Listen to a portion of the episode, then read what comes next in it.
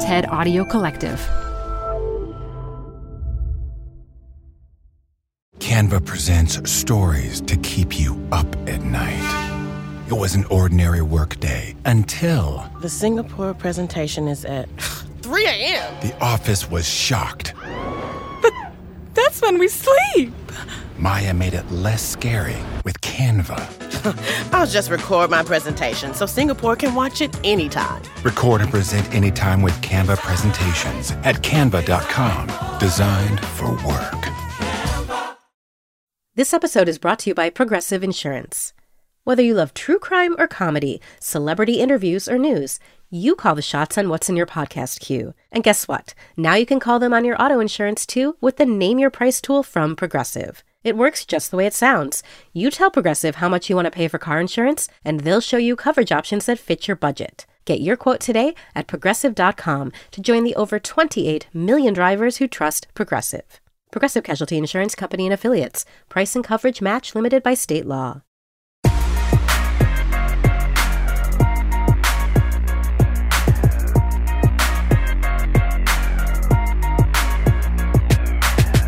Hello, everyone. You're listening to After Hours. I'm Felix. I'm Mihir. Did you see the first snow the other day? I did. It was spectacular. Yeah. At this time of year, the first snow is great. You know, talk to me in March, it's a different question. But I am still a sucker for that first snow, and I'm still a sucker for winter. I was actually thinking about that. There are some experiences in your life. You've seen it so many times. And then, say, the lights we talked about around the holidays with Hanukkah now and the Christmas lights everywhere. Yeah. So nice that there are these things in our lives that don't get old, that always feel special. Absolutely. And we have topics. What did you bring today?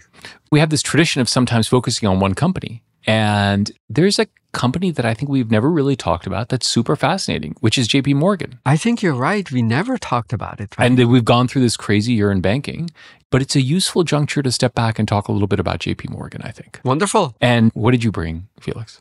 We have new data on the people who go to college. And I wanted to talk to you about what did we learn, what's interesting, what's perhaps even very different from the typical image that we have who's a college student. Fantastic. That sounds great.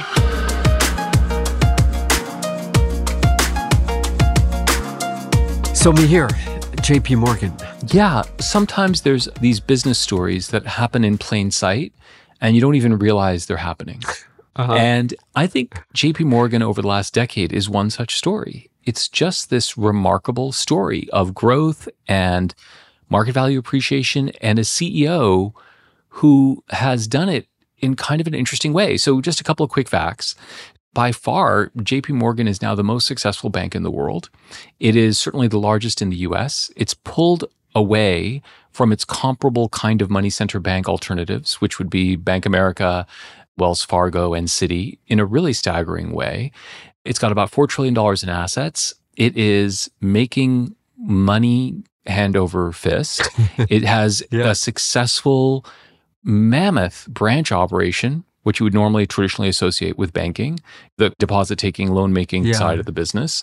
It has a mammoth investment commercial bank, which has risen in the league tables and is now rivaling Goldman Sachs and Morgan Stanley and is in the same breath all the time. And then it has that thing that everybody wants, which is a wealth management business that yes. is kind of humming along too. So it is banging. And then it's led by a guy, Jamie Dimon, who has been in the job for seventeen years. Yeah, that's remarkable. He's sixty-seven now and is actually upended a lot of things we think about C E O tenure. And all of this, Felix, in fundamentally an industry that is not sexy, highly competitive, commodified. And I'm curious what you make of this. Yeah, it is a wonderful story. It's such a good opportunity for us to think about size. And when size is a great thing, and when size is maybe problematic in one way or the other, and maybe this is just me, but the very first thing that comes to mind is, of course, economies of scale. So this notion that banking has become very fixed cost intensive. Yeah. J P Morgan will spend fourteen billion dollars. That's billion with a B on information technology alone per year. Yeah. Yeah. It's just huge. It's true for most of the big banks. They play a game where fixed costs really matter in I T, in marketing, in other aspects. And as a result, there are bigger and bigger advantages to be big. I give you some numbers just to anchor us. If you look at the late nineteen eighties and you say it's most extreme for Bank of America, and you ask if they grow by ten percent in the late nineteen eighties, what happens to their costs? And the answer is their costs go up by about nine percent. Mm-hmm. So there's a little bit of an advantage, but it's not really all that big. And then you look twenty, twenty-five years later and you ask, okay, so now what if Bank of America grows by ten percent? What happens to their costs? And the answer is their costs go up by a single percent. Right. So the economies of scale have become so much bigger. And of course, what you get as a result is this bifurcation where we have the really, really, really big banks where it's all about economies of scale, and then mid-sized banks where we sometimes yeah. have some trouble in the market, and then many smaller regional banks that compete very differently. Yeah. I think that's exactly right. The whole scale story is amazing. And he's marshaled it. And he's pulled away from the other folks who could have done it. So five, seven years ago, Citi, Bank of America, and Wells Fargo were comparable and sometimes bigger on some dimensions. Mm-hmm. And he has just figured out how to really just go gangbusters in many of these different pieces of the puzzle and then reap all those economies of scale. I think the second part of it that strikes me is there's the scale issue, but then there's also this ability for them to be differentiated brands, which I think is also super interesting. Mm-hmm. I think there is this story about how Chase is a Main Street name and J P Morgan is an elite Wall Street name. Yeah. And they've been able to yoke them together and both sides of it like it. Yeah. And by the way, when Chase was put together with J P Morgan, this is a series of mergers going back twenty years ago, people thought it would never work. Mm-hmm. And yet, they have managed to preserve the elite status for the wealth management business and the investment banking business with this J P Morgan name, and then the mass market of Chase. And then people can migrate upwards. And so there's an amazing kind of brand building story there that I think is fantastic. Yeah. And then the other thing I wanted to just get your reactions to is there's also a regulatory and capital story about banking. Because in many ways, Felix, ten years ago, people thought the big banks would get hammered by regulation. Mm-hmm. They would suffer because they would have all these additional rules. And by the way, Jamie Dimon said they would suffer because of all these suffocating rules. Yeah, yeah. And what he's figured out is how to play the regulatory and capital game. So there have been these transformative moments where regulators need him. Obviously, Bear Stearns, Washington Mutual, now First Republic. And so there are these moments where he's able to use his position with capital and position with regulators to get these transactions that are really remarkable and then transform the businesses overnight. Sometimes you feel like he's getting dragged into them, but they happen on terms that are spectacular. Mm-hmm. So I think that's the other thing.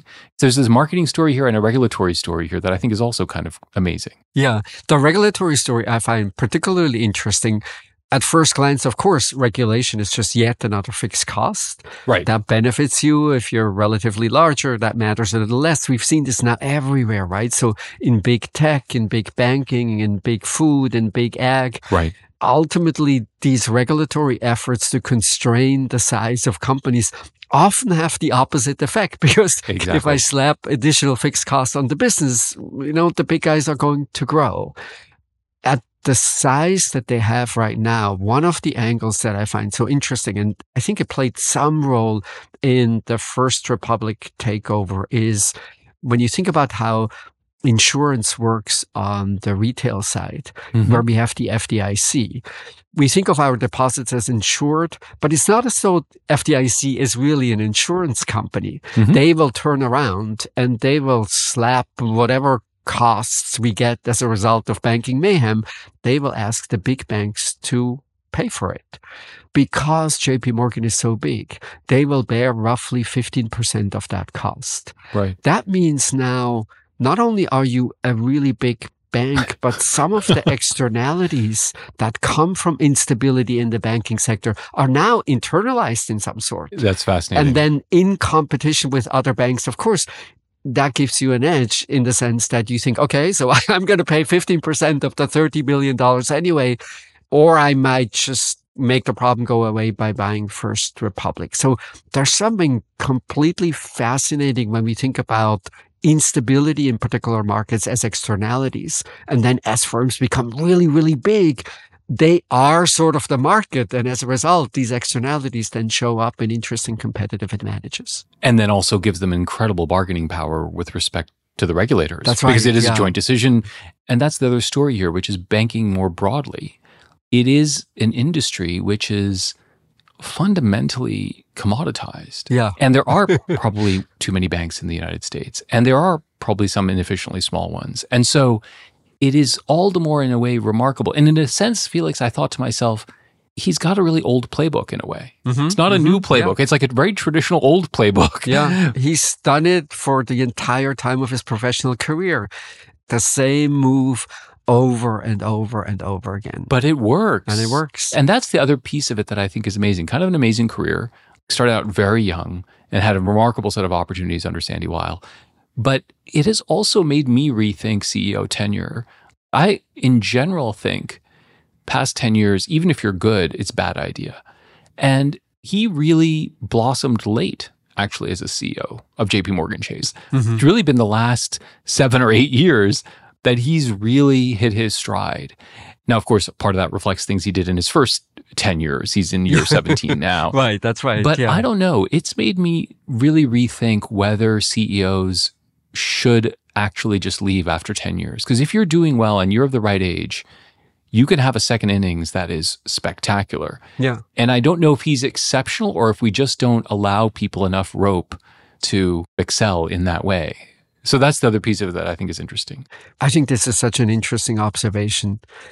I wonder how much this is specific to banking. And when I look across industries and I look at how much variation in profitability do we have in all of these different industries and different segments, banking is way at the bottom. So the most successful bank, not that different from banks that are not so successful. Right. In the data that I've looked at, only utilities are worse because utilities are rate regulated, and then, of course, you get very little variation. But I think you can then start thinking about how do you compete under those sort of circumstances? So there's a sense that you're commoditized, there are not that big differences. And then I think something that just many people underestimate is what's the quality of execution? Yeah, totally. How good are you to have the trains run on time? And one of my favorite examples is they take over First Republic. And they go into the situation in a way that is quite comfortable. If you look at their capital reserve ratio, it's actually more generous than what they need to have. Yeah. And then you look at the numbers, how they change. And within an incredibly short period of time, they're at exactly the capital reserve ratio that they had previous to the deal. Yeah. There's this ability to really steer the boat almost millimeter by millimeter, exactly where you want to be. Yeah. We sometimes look down a little bit on execution. We say, oh, you know, it's nothing new. He's done it so many times. I agree, totally. But this is, in particular in this industrial environment, is so incredibly valuable. I totally agree. And I think this is, again, comes back to this idea. It's a mature, commoditized industry. It's all about execution. Yeah. And they do it remarkably well. Yeah. And by the way, it also goes back, he had this experience going back to the early two thousands with Bank One, where he went to Bank One to do this. Mm-hmm. It was a mess. Yeah, and exactly. Go organize it and just get it to execute. Again, these are very old playbooks, but they're really good playbooks. Yeah. And in a world where industries mature, and that can be true in tech and can be in a lot of things, the premium shifts, and it shifts to execution, and it shifts to discipline, and it shifts to thinking about risk in really thoughtful ways. And he figured that out in banking, and mm-hmm. Mm-hmm. he just drove it home. But I think the lessons are broader in many ways. One thing that one always wonders about with these long-term C E Os is who becomes the next C E O, because the problem it can create for the next person is actually quite large. Can be massive. Because the shoes to fill are so large. So I guess that's the one caveat on this story, which is the next leg of this story is to see how he manages that transition and how the successor is able to fulfill that mission. I mean, in many ways, the legacy of a C E O is best understood at how the next person does in the job. Yeah. Is he setting someone up for success in the next job? So that, I think, is the next piece to watch. Yeah. And that makes me a little optimistic already when I think about the people he appointed to run the really large divisions. I agree. Oh my God. Super impressive. Absolutely. And so who knows, maybe if After Hours is still around in five years, we might return and say, look, just like we predicted, an amazing success story. And you can imagine that if it isn't, we won't. So yeah. We won't talk about it. Yes. Exactly.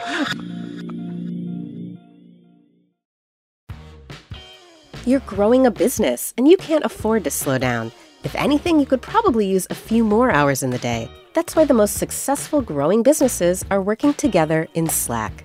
Slack is where work happens, with all your people, data, and information in one A I-powered place. Start a call instantly in huddles and ditch cumbersome calendar invites. Or build an automation with Workflow Builder to take routine tasks off your plate, no coding required. Grow your business in Slack. Visit slack dot com to get started.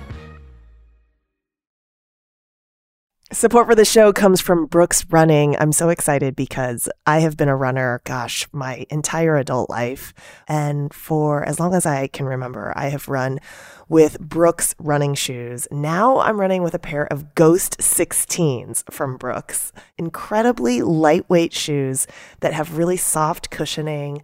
It feels just right when I'm hitting my running trail that's just out behind my house. You now can take your daily run in the better than ever Ghost sixteen. You can visit brooks running dot com to learn more.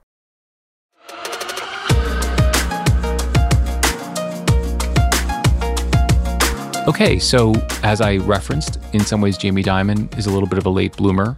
Second half of his C E O tenure was quite remarkable. You want to talk a little bit about data on college students? It's definitely on the theme of late bloomers. Every now and then, you see a piece of data that just goes so against the grain, so against my expectations. And I love that when there's just this little bit of reality that you always took to be in a particular fashion, then it turns out you're totally wrong. So in college, my big discovery is roughly twenty percent of people who complete college degrees are what you might call late bloomers. Mm-hmm. They finish their degrees in their thirties, forties, fifties. That's crazy, right? Yeah, it's so interesting. Yeah. When you think about college students, of course, we all think the twenty-year-old, and then by twenty-two, twenty-three, you're out in the workforce, and not true. Yeah. So a very different path to college, and then also a very different path after college. What do you make of it? What does it tell us? There are so many things about this research and this story that I love. The first is our imagination is so clouded, especially when it comes to higher education, by the idea of elite universities and what mm. they do. Yeah. And it's so unrepresentative yeah. of what happens in higher education broadly. And so it is just stunning that, in fact, one-fifth of all these folks are late bloomers. And then a lot of things that we thought about college education, then we have to rethink. Mm-hmm. So it turns out once you think hard about these twenty percent, the returns to college education more generally are considerably higher than we would have thought them to be otherwise, yeah. which is just another way of saying what we observe as the returns to college education is a mix of what it is for young people and these late bloomers. Once you isolate the young people and you think hard about the young people, the returns to college education are even higher than we thought they were. So look underneath the hood. You start to see things that you don't see otherwise. And then the second piece that I loved was these late bloomers are typically from groups that have been marginalized in some ways. They're more likely to be racial minorities. They're more likely to be women. They're likely to be groups who haven't been at the core of the college experience, certainly not twenty, thirty years ago. So now that also puts a different light on what these late bloomers are, which is people who are really striving to educate themselves and really striving to invest in themselves later in life. Obviously, we're in the education business, so we shouldn't just be talking our own book. But that is inspirational and fantastic. Yeah, just to see really these people wonderful. And have one realize how large a chunk of the economy they really are. Yeah, I couldn't agree more. One of the really interesting observations was the wage profiles. So when you compare late bloomers to people who went to college earlier in their life, late bloomers are exceptional in that they make more money than people who don't have a college education. So they're sort of the best compensated among the group of people who don't have a college degree. Right. And then they get this really nice bump that, oh my God, yes, now you have a college degree. Of course, we're going to pay you much better. But the bump is actually not quite as big as the bump that the younger people receive. Right. And so that automatically makes me think about a whole range of things. The first is, obviously, these are late bloomers at some point in time close to getting a college education. Could we move it up a little bit? Right. Because that would have incredible financial consequences if instead of you go in your mid forties, maybe we can somehow do something so that you go in your late thirties or something like this. The second is, if you then think about someone in their mid forties, and perhaps they have a family, perhaps they have kids, I think one way we're let down by this image of the young college student is that the kinds of support, the kinds of systems, the way you would build a university, the services that it would provide, I'm sure they're totally different if you cater to a group of older adults as opposed to very young people in college. And so in various ways, we can think about the timing, we can think about the support that these people get. But all in all, it's just incredibly encouraging. And I'm just enthusiastic about this idea that someone was typically in the workforce for ten, fifteen, twenty years. Yeah. And then you say, guess what? Now I'm getting a college degree. I think that's really amazing to me. And I think a lot of that is happening, Felix, but it's happening at institutions that we don't typically think about. For example, Arizona State or Southern New Hampshire. Yep. These are universities that are serving these populations, doing amazing things, but not in the limelight of these elite institutions. It does beg the question, frankly, what elite institutions should be doing in this space, because maybe there is stuff that we could be doing. You know, at H B S, we do some of that, obviously, but we really wonder, what if we thought about this population more seriously? What if we catered to them better? Mm-hmm. What if we catered to them earlier, to your point? Yeah. I guess the other piece of the story that I think is fantastic, Felix, is I think these so-called late bloomers, they don't really get the attention they deserve. And I'm not just talking about education. I just feel like this is a group of people who don't have the primacy in our society that they should. Yeah. We tend to like young, bright things, and young, bright things are fantastic, and I get that. But I think the other piece of the story that strikes me is there are late bloomers everywhere. Mm-hmm. We're happening to be seeing it in this education data, but I wonder about it as a broader phenomenon, which is we don't highlight these people enough. I don't think we think about them enough. I don't think we think, to your point, how to help them enough, because there's so much attention on the young. And by the way, there's quite a bit of attention on the old, mm-hmm. but it's this middle layer which we're not organizing ourselves around, it seems to me, at least. Yeah. Do you think it's a broader phenomenon than just in this education data? I think it's particularly important what you just said. The other sector to your question that comes to mind is where, for the longest time, I had totally the wrong vision, is entrepreneurship. Entrepreneurship is often sold as a young person's game. And then you look at the data, the quality of the data matters a little bit because many people start companies not with an intention of really growing the company in any meaningful way. Right. You start a restaurant and that's a great family business, but you're not really building a chain or anything like this. But if you look at the most successful entrepreneurs, the ones out in the tail, say the one percent best entrepreneurial ventures or the zero point one percent, what you see is the average person is forty-five years old. Yeah. And then if you think of sort of the frontier, which is often technology, so either technology or companies with patents that do really well, there the founder is typically close to fifty years old when they start. And so that's another area where having the wrong impression then leads to all kinds of problems. I see it often in students at H B S where they think, oh my God, I have to start a business soon after graduation right. because young people start good comp. No, actually, the twenty-year-olds have the smallest chances of success. Right. But just to be clear, it may be true that it is a good idea to start a business when you're young, but you should understand that your horizon should probably be thirty to forty years because they will fail and then they will succeed and you have to kind of do it again and again and again. So I actually think it's both true that you shouldn't think you have to start a business when you're very young, but it is also true that the real story here to me is we should lengthen our horizons. Yeah. There are yeah, yeah. young people who have like a ten-year horizon, and it just feels so wrong to have a ten-year horizon. And I came across this, honestly, this semester a fair amount, more than I expected, Felix, which is I want to be retired in twenty years. Oh. And I react pretty negatively towards that, but this data also makes me react negatively towards it, which is just like, really? Yeah. People hit their stride at that time. Mm-hmm. And there are second and third legs to this that are fantastic. And actually, that's more likely to be true than one time out and you win. Yeah. And more rewarding ultimately as well. This question, should you aspire to be a serial entrepreneur? And then obviously at the beginning, you're not going to be very good. And eventually you get better at it. So the chances of a fifty-year-old to hit it out of the park are roughly double of the chances of a thirty-year-old. Or should you maybe go into a traditional industry? So say, should you be in a bank? And then at some point in time, venture out from there. We know from the data that industry experience matters dramatically. So what's the secret to success of these older people? They have industry experience.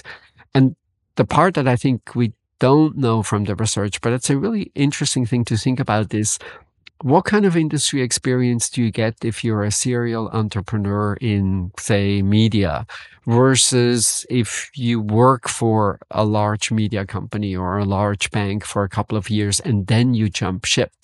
And I wouldn't be surprised if this was really industry specific, how much you can learn, but that's probably the best way to think about it. You know, what do you need to have in order to be a successful entrepreneur? You need industry experience. What's the best way to get to the frontier of what the industry does as quickly as you possibly can? Maybe that's in a series of startups. Maybe that's in a large company.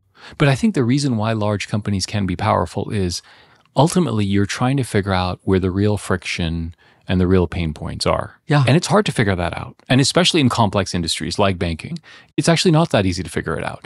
So that is the logic for why industry experience, because then you figure out the pain points, you figure out the frictions, and then you're able to target them. Yeah. And of course, the offsetting effect is that in that process of being in large companies, do you somehow lose your risk-taking or your outsider perspective that is also what you need. Yeah. So the trade-off yeah, yeah. seems to be you go into industry to learn those frictions and to really understand industries deeply, which I think young people today underestimate, pretty dramatically so.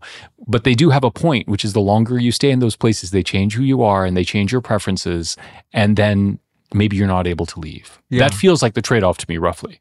I think that's exactly right. And there's probably two interesting angles. I think the first is, of course, a lot depends on, do we think large companies are innovative or not? Right. If you are in a large company and you never see anything innovative for twenty years, yeah, maybe the chances that you have a great new idea, those chances are not so fantastic. But we know from the data that we way, way, way underestimate the degree to which big, large corporations are innovative, have interesting projects, are pushing the boundaries.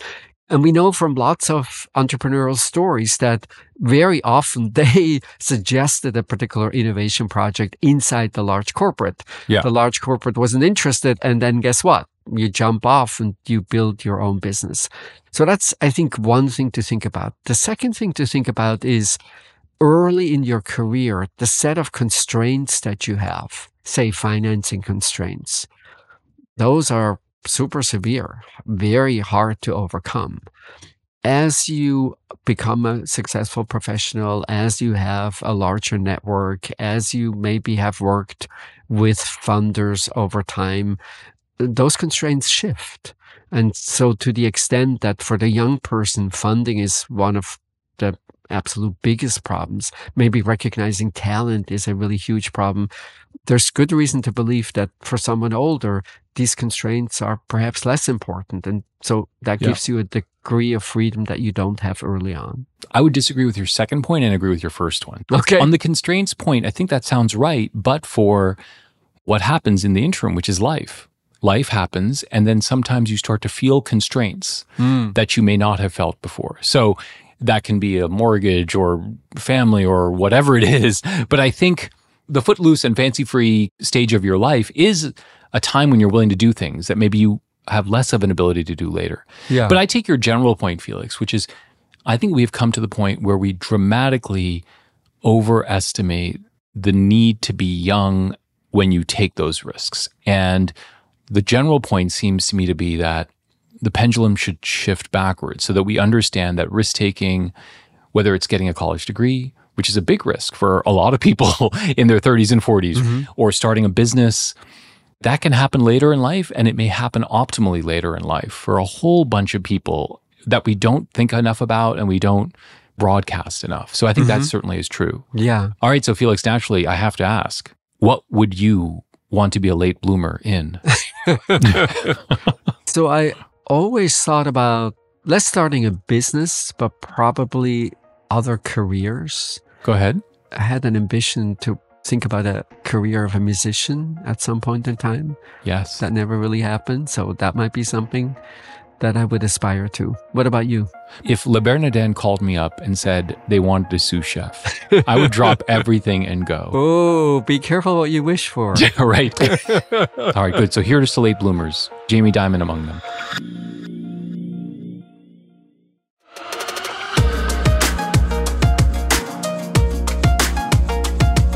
Felix, recommendations. My recommendation is a documentary called American Symphony. And it's about a project or an idea of a musician, John Batiste. I think he's probably best known for having been the band leader on The Late Show for a very long period of time. Yeah, Stephen Colbert's show. Exactly. He's fantastic. And then he had a super, super successful album that won many, many Grammys. And the American Symphony project that the documentary starts out with is the idea, if someone were to invent the symphony today, what would it look like? And everything from who are the musicians, what are the instruments, what kind of music do they play? And so the documentary is about how he's working on this project, and you get to see snippets of that symphony. But then the documentary is also about the relationship with his wife and what that relationship is like. Hmm. I loved it because it was such a powerful reminder how life can be incredibly sweet and joyous and uplifting and just impossibly hard at one and the same time. Yeah. And so we get to see their experience, and we get to see how they live through these very happy and these very sad times at one and the same time. So American Symphony, it's a documentary that streams on Netflix. That sounds fantastic. I have to say, I'm just taking a look now. The song he composed for Colbert is just a great theme song, by the way. Yeah. It does strike me, Felix, that if the question is, if someone were to invent the symphony today, aren't you the right person to answer that question as a late bloomer? I wish. Yeah, very late bloomer. So ask me in ten years. Yeah, and you'll figure out the answer to that. That was a great suggestion. Yeah. What do you have for us, Mihir? Well, first, I just need to channel Peter Linane, our sound engineer, because I had the opportunity to spend some time with him on a separate project earlier this week. Mm-hmm. And he reminded me of a long time ago recommendation, I think from young me, but the new season is out of Slow Horses on Apple T V. Oh, I missed that. And thanks to Peter, I caught up. And let me tell you, I've only seen the first three episodes, but it's great. Fantastic. Season two, I thought, was a bit of a miss. Season one was amazing, but season three is great. Certainly the first three episodes are. And can we stream the entire season? It's coming out every Wednesday, I think. Salami tactics. You know, I really dislike that. I think it's terrible. Don't give me this going back twenty years, every Tuesday, every Wednesday, you serve a little bit. That is ridiculous to me. If I thought creatively about ways to cheapen and worsen the customer experience, that will be the top of my list. I don't know. I'm a little bit okay with it because binging is not super healthy for me. I can't control myself. Okay. And so you end up binging and it's like five episodes in a night. There is a little bit more enjoyment from the delay. So I'm going to take the other side of that. Let me counter. I was in a workshop once with one of the writers who wrote for The Office. Uh-huh. And this was right at the time when binging became possible and when we all started doing it. And I asked him, what's the effect on how you write? And he says, oh, it's entirely different.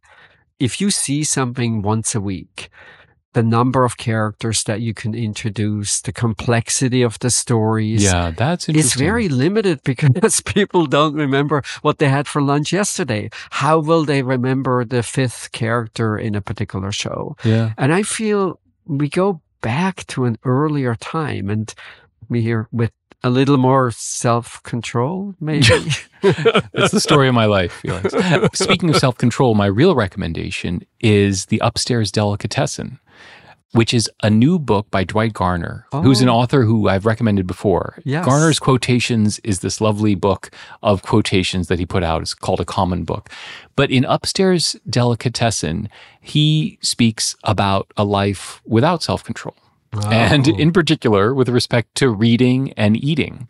So he's a voracious reader and he's a voracious eater and he's got appetites. And those appetites are really just about those two things. Yeah. It's a kind of memoir, but it's organized in this weird way.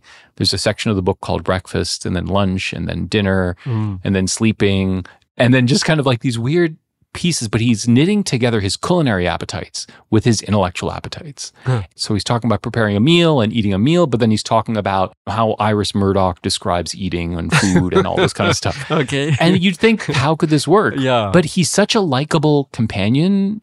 He's just the kind of guy, when you're reading him, you want to spend more time with the guy. Okay. And so not a lot of self-control there, but I'm a huge fan of Dwight Garner and The Upstairs Delicatessen. Wonderful. And this is it for tonight. Thank you everyone for listening. This was After Hours from the TED Audio Collective.